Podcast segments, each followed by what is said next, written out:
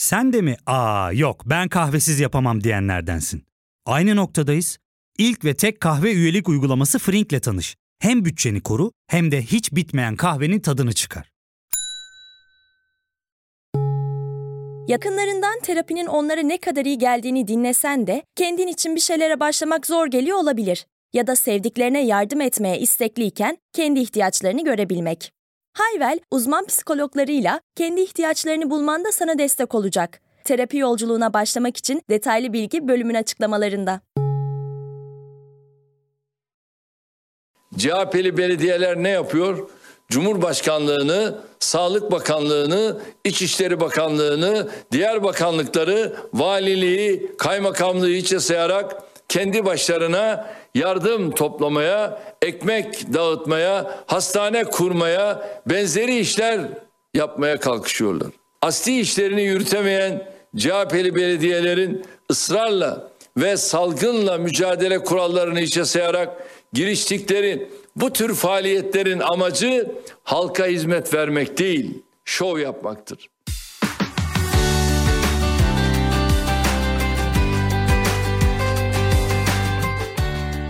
Merhabalar Trend Topik'in yeni bölümüyle karşınızdayız. Bu hafta Final Battle dedik yani artık savaşta son cephe, son meydan muharebesi, belediyeler ve hükümet çatışması. Buna tanık oluyoruz. Enteresan şeyler yaşıyoruz. Her şey Ankara ve İstanbul Büyükşehir Belediyelerinin bağış toplanmasının yasaklanmasıyla başladı. Covid-19 salgın nedeniyle malum hayat durdu, insanlar işsiz kaldı, yoksulluk çekenlerin sayısı arttı. Bunun üzerine Ankara ve İstanbul Büyükşehir Belediyeleri yoksulluk çekenlere yardım etmek için bir bağış kampanyası başlatmışlardı. Bu bağış kampanyası ilerlerken birdenbire İçişleri Bakanlığı bir genelge yayınladı ve dedi ki bu tip organizasyonlar ancak valilik koordinasyonuyla yapılabilir, belediyeler bağış toplayamaz diye bir genelge yayınlandı. Bu kampanyalar kesildi, toplanan bağışlara da bankalarda bloke konuldu. Tabii bu konularla ilgili gerek hükümet gerek belediyeler farklı yayın kanallarına açıklamalar yapıyorlar. İçişleri Bakanı Süleyman Soylu'nun 1 Nisan'da Ahmet Hakan'ın tarafsız bölge programındaki açıklamalarına ve Ekrem İmamoğlu'nun 19 Nisan tarihinde Haber Global'e benzer sorular için verdiği cevapları derledik. Onu bir dinleyelim. Bir not olarak İETT otobüsündeki kalabalık görüntülerle ilgili Ekrem İmamoğlu'nun ses kaydını İsmail Küçükkaya'nın Çalar Saat programından alıntıladık.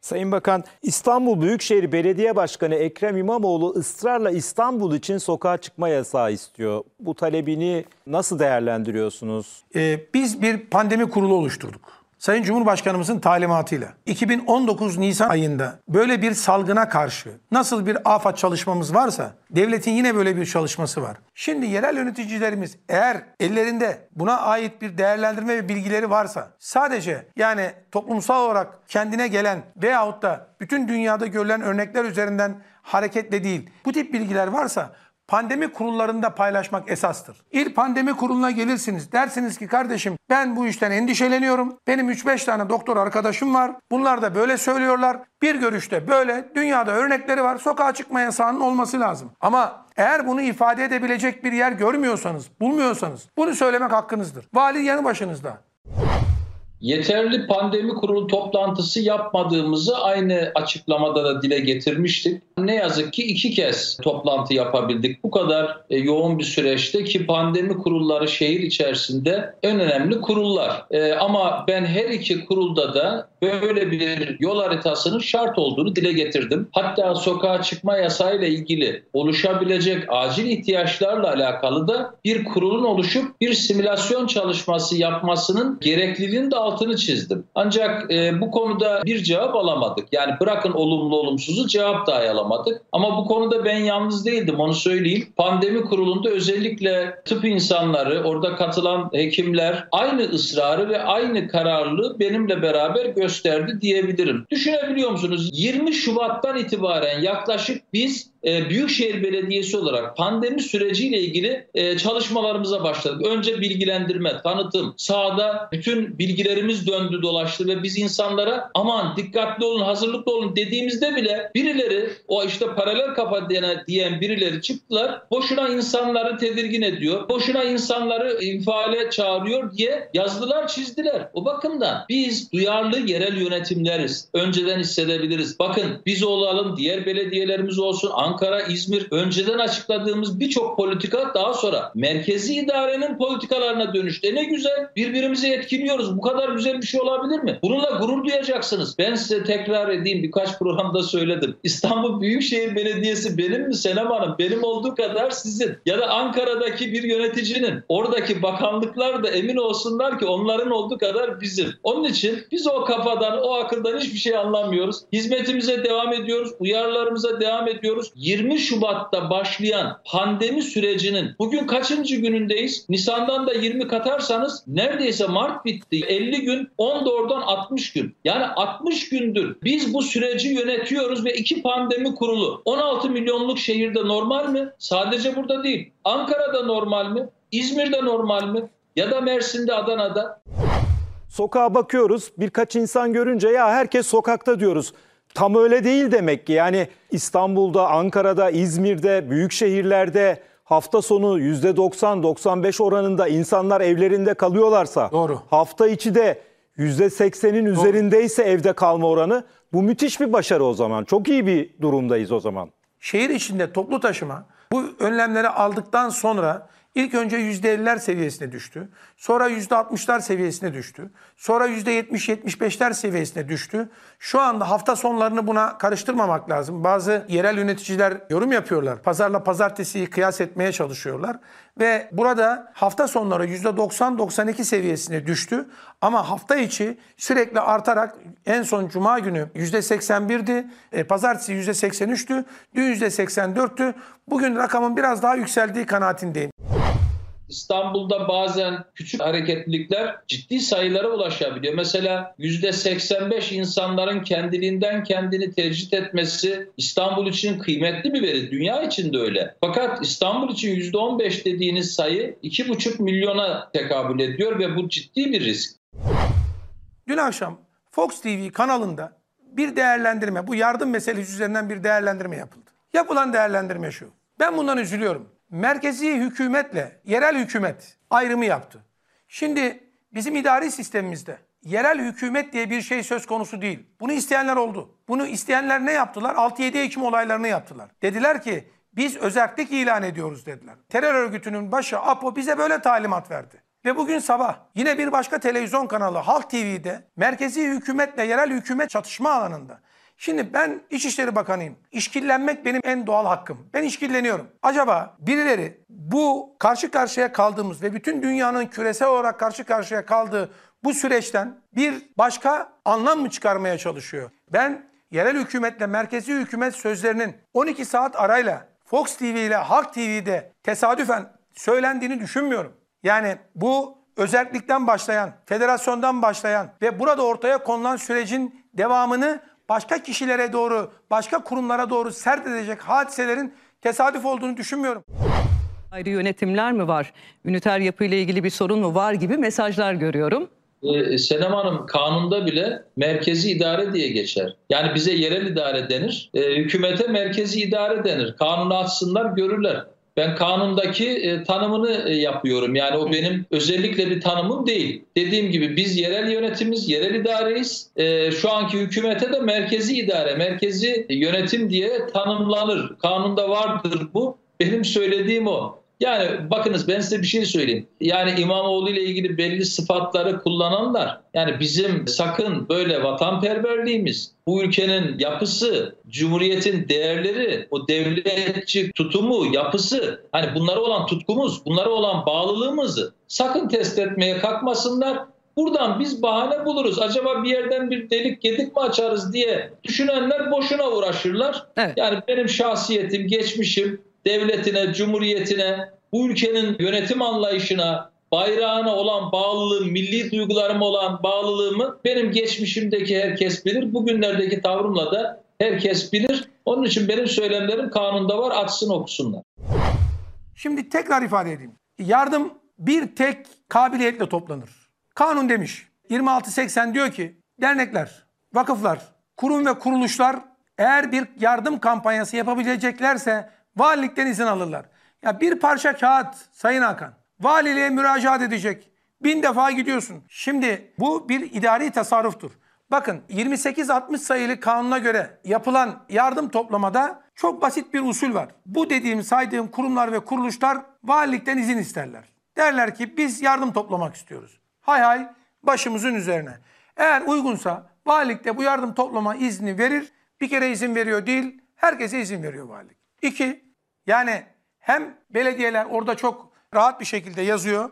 Ben de burada söyleyebilirim. Belediyeler hem 53.93'e göre hem de 52.16'ya göre bağış alma hakkına sahiptirler. Örneğin Sayın Hakan dediniz ki ben belediyeye benim 8 tane evim var. Bana bu fazla. 6 tanesi de yan yana. Bunları belediyede yaşlarımızın kalması için belediyeye veriyorum. Dediğiniz andan itibaren siz belediyeye bağış yapabilirsiniz. Peki belediye bu bağışı nasıl kabul eder? Belediye meclisini toplar. Çünkü siz şartlı bağış yapıyorsunuz. Ve özeldir. Bağış özeldir. Yardım geneldir. Tekraren söylüyorum. Yardım ve bağışı ayıran en önemli madde burasıdır. Ve söyleyeceğim. Belediye meclisinden o kararı alır. Der ki Sayın Ahmet Hakan çok duymuşsunuzdur bunu. Sayın Ahmet Hakan 6 tane evini bağışladı. Belediye meclisi bunu kararı alır.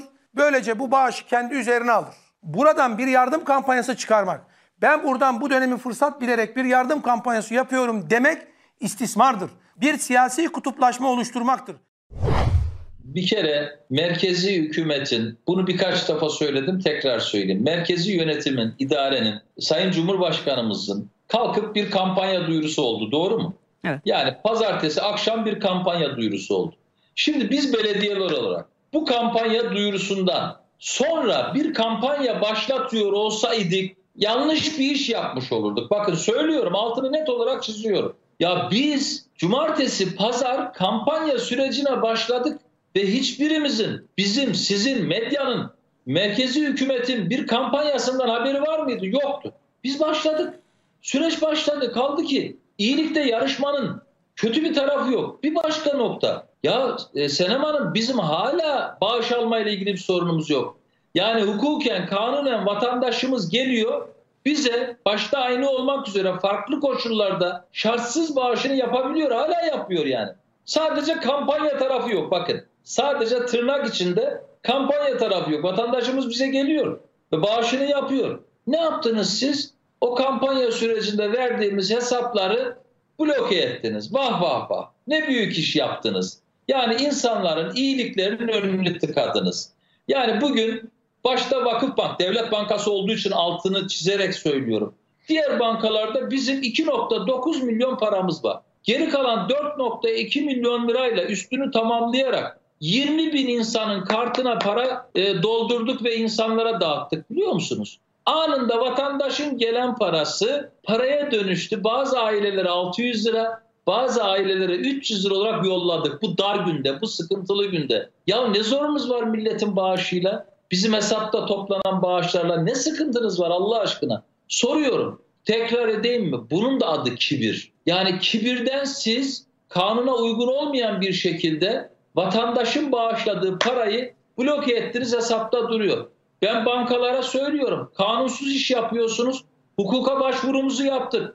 Peki yanılıyorsam düzeltin ama anladığım kadarıyla bu süreçte e, İBB bünyesindeki İstanbul Vakfı adına İstanbul Valiliğine bir başvurunuz oldu. Yardım kampanyası düzenleyebilmek için, bağış kampanyası düzenleyebilmek için. Aldınız mı bir cevap bu başvuruya?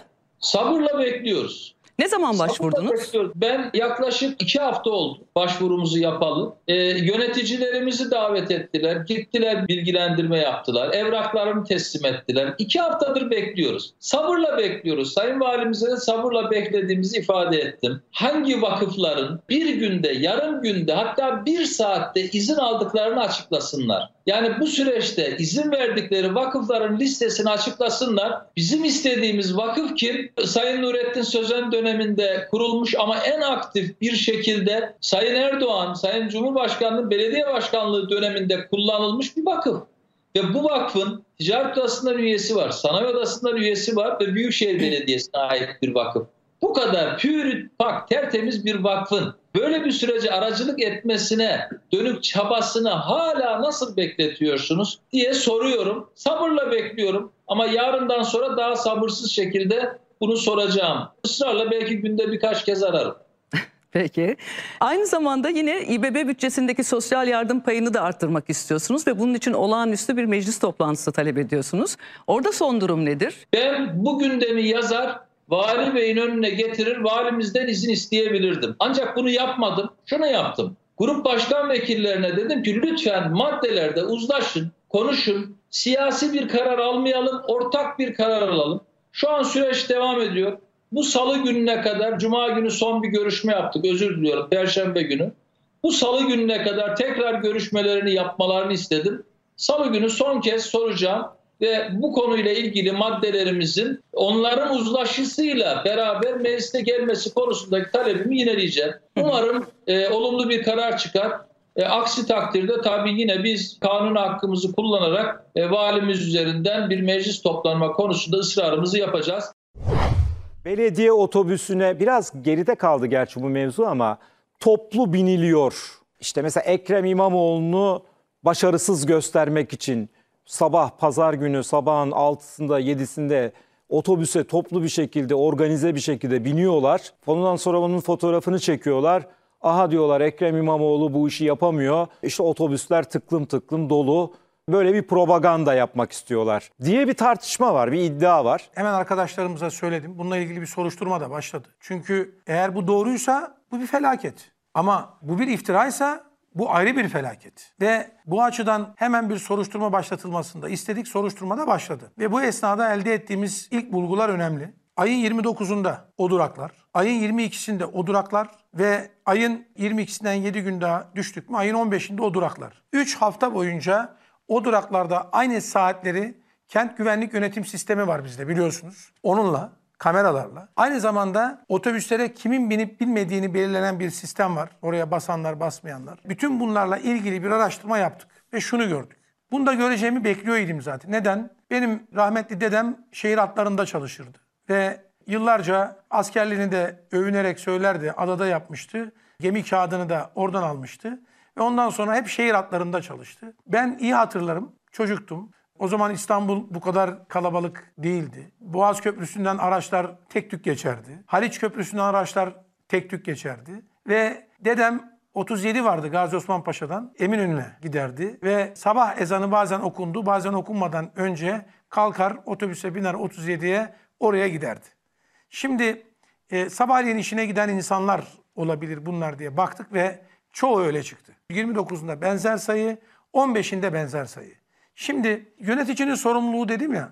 Yani bazen biz de acunlukla bu hatalara düşüyoruz. Eğer kötü niyet yoksa, kötü niyet olup olmadığına bakılacak. Yani burada bizi sabote etmek için böyle bir şey yapılıyor demek tamamen bazen sosyal medyaya kendini kaptırmış ve 3 tane tweet ve beğeni fazla alacağım diye bu işlerin üzerine gitmiş. Maalesef kendi yöneticilerini de zorda bırakan tipler var. İsmail Bey süreci ilk öğrendiğimizde Vali Bey'le de hatta telefon görüşmesi yaptık. Yani bu nedir gibilerinden dedim ki efendim araştırıyoruz bu normal bir şey değil. Hı hı. Burada bir şeyin altını çizelim. Sayın Valimizle Ali Yerlikaya ile Sayın Ali Yerlikaya bir karar aldık. Evet. Bu sürecin ruhuna aykırı hareket eden kim varsa bu süreci siyasetleştiren ve insanın kanını donduracak şekilde sürecin ruhunu kötüye yönlendirecek kim varsa hı hı. hukuki çerçevede hep birlikte mücadele edeceğiz diye kendi ifadesidir. Biz de altına imza atıyoruz, mücadele edeceğiz. Hı hı. Şimdi Allah aşkına bu süreci araştırdık. Ya İsmail Bey bakın bir sayı vereceğim ne size. Çıktı? Metrobüs hattında 52 durak vardır metrobüs hattında. Tamam. Aynı saatte sabah 6'da metrobüs hattı ya Beylikdüzü'nden Söğütlü Çeşme'ye 65 kişi kullanmış sabah 6'da. Hani kimse sokağa çıkmayacak ya evet. pazar günü. Ya maç yok. Maç yok ki hani deplasmana giderler de sabah erkenden toplanmışlardır ki maça gider gibiler zaten. Otobüse biniş görüntülerini izledim ben. Kanım dondu ya. Böyle hani bilinçli nerede duracak falan. Böyle bir kafayla Ya sabah namazına gidilmiyor çünkü cemaatle namaz kılmak yasaklandı. De, dese- desek Maç ya yok. toplandılar namaza gidiyorlar o da değil. Ya başka bir şey de değil. İ- iş güç de yok, çalışma ortamı da yok. Toplanmışlar. Bir örnek vereyim size. Mesela bir hat örneği vereceğim. Bu e, malum Boğazköy hattında 71 kişi yani bir hafta önce bir kişi bir hafta sonra 71 kişi. Artık farklı görüşlerden insanları aynı ekranda göremediğimiz için böyle farklı şekillerde tarafların görüşlerini derlemeye çalışıyoruz. Devam edelim. Bağış konusu. Anladık ki meğerse bu bu kavganın ilk işaret fişeğiymiş. İşte İktidar diyor ki böyle herkes kafasına göre yardım ederse ortalık karışır diyor. Hatta Süleyman Soylu dedi ki Şimdi şu örneği vereyim size. Biz buna bugün ses çıkartmadık İçişleri Bakanlığı olarak. Elimizde kanun var. Kanunu da görmezden geldik. Yarın HDP'nin bir belediyesi terörist cenazelerine gidiyorlar mı? Gidiyorlar. HDP'nin bir belediyesi dedi ki ben gittiğim terörist cenazesinin ailesine yardım yapmak istiyorum. Ben insanlara yardım yapmak istiyorum ve ben bağış topluyorum. Dediği andan itibaren topladığı bağışı bir kısmını buraya verdi. Biz kendi elimizle böyle bir devlet duyduk mu hiç? Böyle bir devlet olabilir mi? Devlet kaide üzerinde olur. Biz kendi elimizle teröristin ailesine dedik ya sen Türkiye Cumhuriyeti Devleti'ne karşı savaşan ve ölen ailenin bireyi sebebiyle biz seni talkif ettik dedi. Ve onu da para toplayarak yaptı. Peki PKK'nın ve HDP'nin bir örnek veriyorum. Ben 100 tane örnek veririm size. Bakın eğer böyle bir şey başlarsa Türkiye'de yerel yönetimlerin hukuki çizgisinin nerede biteceğini kimse tespit edemez. Ya fark ettin mi? Biz en çok kahveye para harcıyoruz.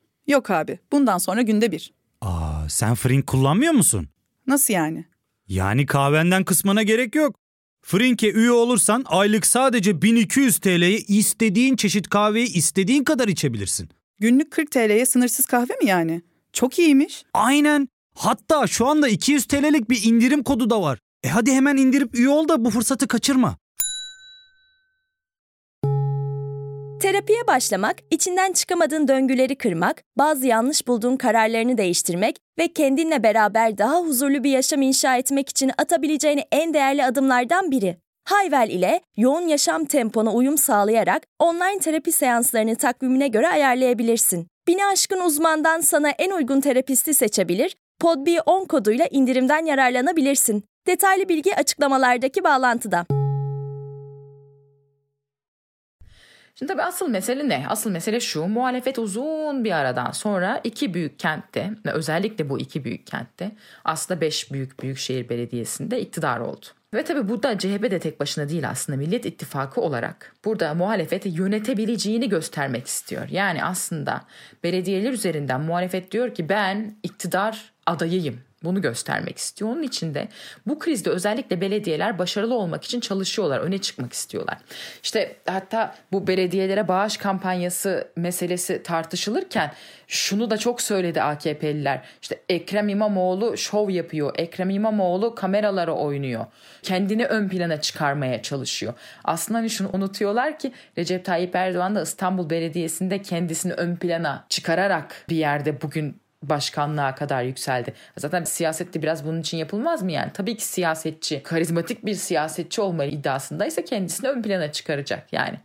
Bir de tabii işin şu tarafı var. Bugüne kadar AKP iktidarının temel söylemi şuydu. Bu CHP hiçbir şey beceremez. Bunlar ancak konuşur. Üç koyun güdemezler.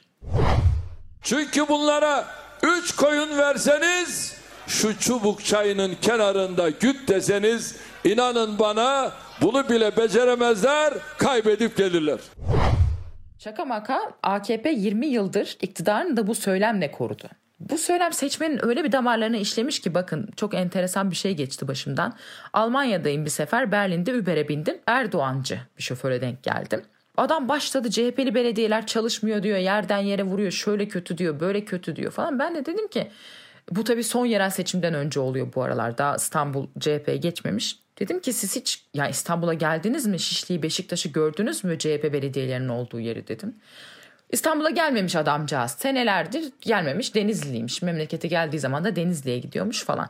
Şimdi ama bakın bu şunu gösteriyor. Bu söylem müthiş ezberletilmiş bir söylem ve çalışıyor. Yani Almanya'da yaşayan bir Erdoğan taraftarı Türk bile ezberlemiş CHP çalışmıyor diye. Yani CHP çalışıyor çalışmıyor ya dair hiçbir şey görmemesine rağmen CHP çalışmıyor. Bu insanların kafasına işlemiş. Şimdi CHP'li belediyeler çalışmaya başlayınca AKP'nin bu iddiası sarsılmaya başladı. Bir de tabii işin şu kısmı var.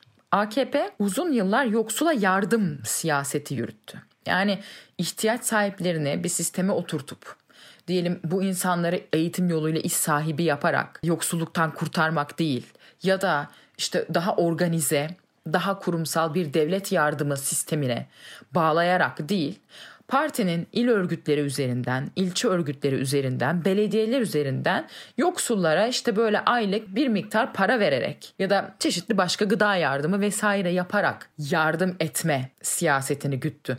Buna zaman zaman sadaka siyaseti benzetmesi de çok yapıldı. Bazen muhalefet seçmenleri şunu da dediler işte bu AKP seçmeni için bunlar makarnaya kömüre oy veriyor söylemini de geliştirdi muhalefet. Şimdi tabi bu, bu mesele makarnaya kömüre oy vermek kadar basit değil. Sonuçta herkesin iyi kötü kendine göre oluşturduğu bir fikri var ve bir iradesi var. Bütün her seçmen eğitimi ne olursa olsun iyi kötü kendine göre ölçüyor, biçiyor ve ona göre oyunu veriyor. Fakat AKP'nin seçmeniyle parti üzerinden yapılan bu asistemik bağışlar ve yardımlar üzerinden bir bağ kurması durumu var. Bu bağ seçmende hem bir sevgi hem saygı hem de minnet duygusu uyandırıyor. Ve tabii insanlar AKP giderse bu yardımlar da biter güvencesizliği yaşıyorlar. Bu sistem, bu ilişki bir de bu güvencesizliği insanlara aşılamış durumda. Dolayısıyla burada CHP belediyelerinin ne yaptığı, ne kadar yaptığı, ne kadar yapamadığı iktidar için çok çok önemli. Bağış toplama yasağından sonra ekmek dağıtımı meselesi gündeme geldi. Mersin Büyükşehir Belediyesi duyurdu bunu. Mersin İçişleri Bakanlığı'ndan genelge geldi ekmek dağıtımı yasaklanmış diye bir duyuru yaptı. Bunun üzerine valilik cevap verdi. Valilik diyor ki hayır biz yasaklamadık. Ekmek dağıtımını AFAD'a bağlı Vefa Destek Grubu üzerinden yapabilirsiniz diyor. AFAD da başkanlık sistemiyle İçişleri Bakanlığı'na bağlanmıştı. Onu da hatırlatalım. Bu arada ben bir tweet atmıştım salgının başlarında AFAD ne yapıyor bilen var mı diye. O tweetin e, üzerine ciddi bir troll saldırısıyla karşı karşıya kaldım. Troll saldırılarının ilginç tarafı da şudur. Yazdığınız doğruysa tweet daha çok saldırı oluyor. Ya işte S-400 krizinde de öyle olmuştu. İşte şimdi burada bakın AFAD ekiplerine iş yaratılmış görüyoruz. CHP'li belediyenin ürettiği ekmeği AFAD ekipleri dağıtacak, dağıttırılacak. Yani iktidar bu salgın döneminde tüm artılar kendi hanesine yazılsın diye uğraşıyor. AKP Genel Başkan Yardımcısı Mahir Ünal şöyle bir tweet attı. Anadolu'da ayrı baş çekmek deyimi vardır. Bunun devletteki karşılığı paralel yapıdır. Devlet bir yönetim ve organizasyon biçimi olarak yüksek koordinasyon içerisinde ve yasalar çerçevesinde çalışır. Tüm yasalar dayanağını anayasadan alır. Demiş CHP bunu neden yapıyor diye de bir hashtag kullanmış. Yani yok işte paralel kafa, paralel yapı. Biz bu paralel işinden anlamayız onu söyleyeyim. Kim nasıl anlıyor, nasıl yapıyor, aklından ne geçiyor ve süreçleri nasıl yorumluyor hiç ben o işten anlamam. Biz memleketimizin, devletimizin en uçtaki, en güvenilir ellerini temsil ederiz. Devletin bir kurumudur belediye. Eğer aklı bunu kesmeyen açar anayasadaki maddeleri ya da kanundaki maddeleri belediye nedir, devletin kurumu olmak nedir görür. Şimdi bu bir kibirin yansıması. Yani nedir? Bir belediye, örnek Büyükşehir Belediyesi. Senem Hanım ben 230 bin insanımıza yani 230 bin aileye yardım yapan bir kurumum. Yani siz 230 bin insana sürekli yardım yapan belediyeye ne diyeceksiniz? Dur sen yapma mı diyeceksiniz? Hadi oradan derler insana. Belediye bu konuda bir kere sorumsuz davranmış olur. O bakımdan yani milyonun üzerinde nüfusu olan e, Mersin Büyükşehir Belediyesi'nin sahadaki fayda verici girişimine nasıl hayır dersiniz? Hangi zihniyetle? E biz e, Büyükşehir Belediyesi olarak İstanbul'da e, bu konuda daha makul bir alan yakaladık ki doğrusu da oydu. Bunu niye söylüyorum? Burada anlamsız ve gerçekten gereksiz bir ilişki bozukluğu yaşanıyor. Bu bozukluğun sebebi belediyeler değildir. Bu feryadı niçin duymazlar? Yani niçin duymazlar? Hani kime faydası var? Belediyelerle devletimizin, merkezi idarenin uyum içinde çalışmasını istemeyen kim? Halbuki burada Mahir Ünal aslında devletle iktidarı, devletle hükümeti birbirine karıştırıyor. Ya da daha doğrusu bilerek bunu söylüyor. Devlet eşittir hükümet, devlet eşittir biz demek istiyor Mahir Ünal. Bir de burada tabii iktidarın kullandığı şöyle enteresan bir şey var. İktidar biz onu yasaklamadık diyor mesela diyelim işte belediyenin ekmek dağıtması yasaklandı. Hayır yasaklanmadı. E, muhalefet çarpıtıyor diyor iktidar. Ama işte ama AFAD dağıtacak veya işte bağış toplamak yasaklı. Hayır efendim yasaklanmadı. Ne demek yasaklamak? Yasaklamak değil valilik koordinasyonuyla yapılsın biz diyoruz diyor. Orada iktidar da işte akıllı oynuyor aslında. Hayır biz yasaklamadık. Bakın biz yolunu gösteriyoruz. Muhalefet bizim dediğimiz yolla yapmak istemiyor. Bu muhalefetin niyeti farklı söylemini kullanıyor. Fakat işte bu da her zaman Türk siyasetinde son dönemde gelip tıkandığımız nokta işte muhalefetin niyeti farklı. Herkes siyaseti kazanmak için yapar. Siyasi partiler iktidar olmak için siyaset yaparlar. Öbür türlü yani dernek açarlardı bu insanlar değil mi? Vakıf açarlardı veya sivil toplum kuruluşu olurlardı. E gayet tabii ki muhalefette iktidar olmak istiyor ve iktidar olabileceğini göstermek istiyor. Bunun için çalışıyor. Yani siyasetin, demokrasinin doğası bunu gerektiriyor. İşte bu ekmek dağıtma meselesinde tabii daha sonra da ortaya çıktı ki bir organizasyon biçimidir, şudur budur demiş Sayın Mahir Ünal. Şu ortaya çıktı. Kayseri Belediyesi kendi ekipleriyle ekmek dağıtmış. Bu görüntüler sosyal medyaya düştü. Daha doğrusu Kayseri Belediyesi kendi paylaşmış bu görüntüleri zaten. Ve tabii Kayseri Belediyesi tahmin edeceğiniz gibi AKP'li. Şimdi tüm bu kavga kıyametin içerisinde AKP cenahından bir başka tweet şaşırttı.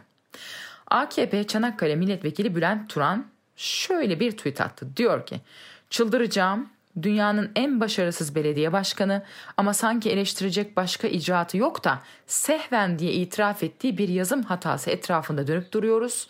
Bu yaklaşımımız sadece bu başarısız şahsı büyütüyor esaslı bir dil değişikliğine gitmek zorundayız. Böyle gidersek demiş 3 nokta koymuş. Şimdi burada neyi diyor Bülent Turan? Şöyle İmamoğlu bir tweet atmıştı. Orada demişti ki işte 500 bin ton asfalt serimi yaptık. Bunun üzerine hemen işte AK Partililer harekete geçti. AK Parti'nin sosyal medya kolları mı diyeyim ne diyeyim artık. İşte 500 bin ton diyor yalan söylüyor Ekrem İmamoğlu diye. Sonra İmamoğlu bir düzeltme yayınladı. Düzeltme dedi. Asfalt çalışması paylaşımımızdaki 500 bin ton ifadesi sehven yazılmıştır. Sadece bu hafta sonu 5 bin ton asfalt serimi yapılmıştır diye. İşte burada hani sehven dedim 500 bin değil 5 bin diye. Bunu söylüyor Bülent Turan. Yani diyor Ekrem İmamoğlu'na saldıracak bula bula bunu mu buldunuz diyor. Biraz kendi partisinin de bu sosyal medya politikasını e, ya da CHP'li belediyeleri eleştiri politikasını eleştiriyor. Bu da enteresan. Son dönemde buna rastlar olduk. Özellikle işte Soylu'nun istifası bir başka zirve oldu bu konuda. AKP içerisinden değişik değişik sesler, değişik yorumlar duyuyoruz. Peki sadece bu kavga İstanbul Ankara'da mı değil? Adana, Adana'da Başkan Zeydan Karalar fuar merkezine bir sahra hastanesi kurdurdu. Sonra da tanıtıldı yani işte burayı kurduk diye. Sonra hastane tanıtıldıktan sonra hemen troll saldırısı başladı. Diyorlar ki işte AKP hükümet trolleri ya da sosyal medya kolları bu hastane değil sadece perdelerle bölmüşler işte yatakları koymuşlar. Böyle de hastane mi olur efendim bu sahra hastanesi değil diye böyle bir tweetler fırtınası başladı. Şimdi burada Zeydan Karalar diyor ki biz zaten kendi imkanlarımızla bir altyapı sağladık. İhtiyaç olursa Sağlık Bakanlığı ile koordineli lazım olan teçhizat buraya taşınır. Burası kullanılır diyor Adana Belediyesi de yani. Zaten belediyenin elinde nereden olsun solunum cihazı, ilacı bilmem nesi. Zaten belediyenin elinde olamaz. Bunu diyor zaten Sağlık Bakanlığı ile koordineli yürüteceğiz. Ama bak işte İstanbul'da Atatürk Havalimanı'na inşaat yapılıyor vesaire. Böyle bir şey gerek olmasın diye biz önlem aldık. Şu anda kullanılmayan bu fuar alanını hazır hemen işte hastaneye dönüştürülebilecek bir yere çevirdik diyor Adana Belediyesi. Ve tabii gelelim şimdi bir de 23 Nisan meselesine. Burada da bilek güreşini yine İzmit'te gördük. Kocaeli Belediyesi 23 Nisan için balkon buluşmaları etkinliği yapacaktı. Fakat bu etkinlik Kadıköy Kaymakamlığı tarafından yasaklandı. Bunun üzerine belediye gezen bandolar ayarlamış. Dört tane seyyar bando. Dışında böyle giydirme yapılmış kamyonlar. Üzerlerinde bando var. Şarkılar, marşlar çalarak geziyorlar. Hafta sonu sokağa çıkma yasağı boyunca insanlara moral vermek için gezen bandolar. Buna da bir yasak kararı çıktı. Önce dendi ki işte belediye izin almadığı için yasaklandı dendi. Fakat Kadıköy Belediyesi de biz gerekli bildirimleri yaptık diyor. Anlaşılan şu şekilde olmuş. Kadıköy Belediyesi kaymakamlığa bildirimde bulunmuş. Bir cevap gelmemiş. Olumlu ya da olumsuz kaymakamlık bir cevap vermemiş. Bunun üzerine belediyede seyyar bandoları gezdirmeye başlamış. Vandolar gezince polis devreye giriyor. Bir tır şoförü hakkında tutanak tutulmuş. Bir bando üyesinin de karakolda ifadesi alınmış. Yani sürreal zamanlar gerçekten. Bu haberi okurken, incelerken aklıma böyle hakikaten o görüntüler geldi. Tırı durduruyor polis falan. Şarkıyı kestiriyor. Gelin bakalım diyor. Şoförden ifade alıyor falan. Garip durumlar. Ben bunu sosyal medyada paylaştığım zaman da çokça Selamsız Bandosu filmine gönderme yapıldı. Telaşlanma. Kıpraşmayın. Düzgün durun. Musa. Musa neredesin? Halıyı getir. Kasap. Kasabı getirin buraya.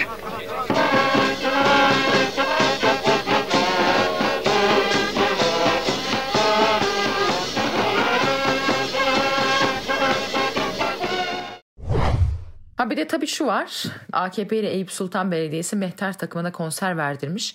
Kayyum atanan Diyarbakır Belediyesi de seyyar konserler düzenlemişler. Bunu Twitter hesaplarından da duyurmuşlar. E tabii Kadıköy'de diyor ki kardeşim bu çifte standart değil mi? Bir de tabii İzmir'de bir bayrak yarışı.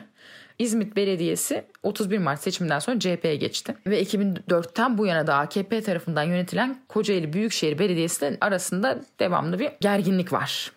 Şimdi en son İzmit Oramiral Salim Dervişoğlu bulvarı üzerine yer alan bir kavşakta İzmit Belediyesi 23 Nisan dolayısıyla belediye logosu, Atatürk portresi ve Türk bayraklarından oluşan 3 set bayrak asmış. İzmit Belediyesi bu çalışmaları yaparken Kocaeli Büyükşehir Belediyesi çalışanları geliyorlar. Hop diyorlar kardeşim siz buraya Türk bayrağı asamazsınız. Burası Büyükşehir Belediyesi'nin sorumluluğunda diyorlar. Bayrakları indirtiyorlar falan. Böyle bir çekişme, böyle bir bayrak çatışması yaşanmış. Şimdi başında söylediğim gibi belediyelerle hükümet arasında bu çatışma belli ki şiddeti artarak devam edecek. Öyle görünüyor. Bir yanda iktidar kendi varlığını üzerine kurduğu bizden başka kimse çalışmaz, bizden başka kimse çalışamaz. Bunlar iki kaz güdemezler söylemini ayakta tutmaya çalışıyor. Ama öte yandan da muhalefet uzun bir aradan sonra ilk kez büyük kentlerde iktidar oldu.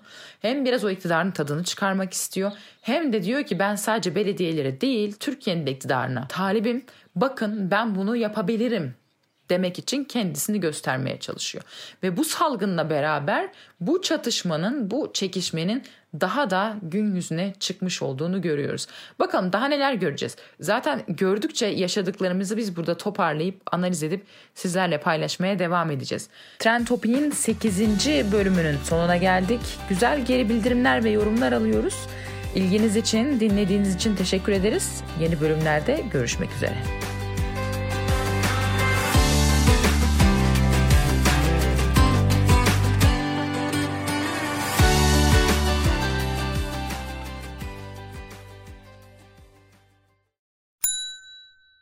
Ve tek kahve üyelik uygulaması Frink, 46 ildeki 500'den fazla noktada seni bekliyor.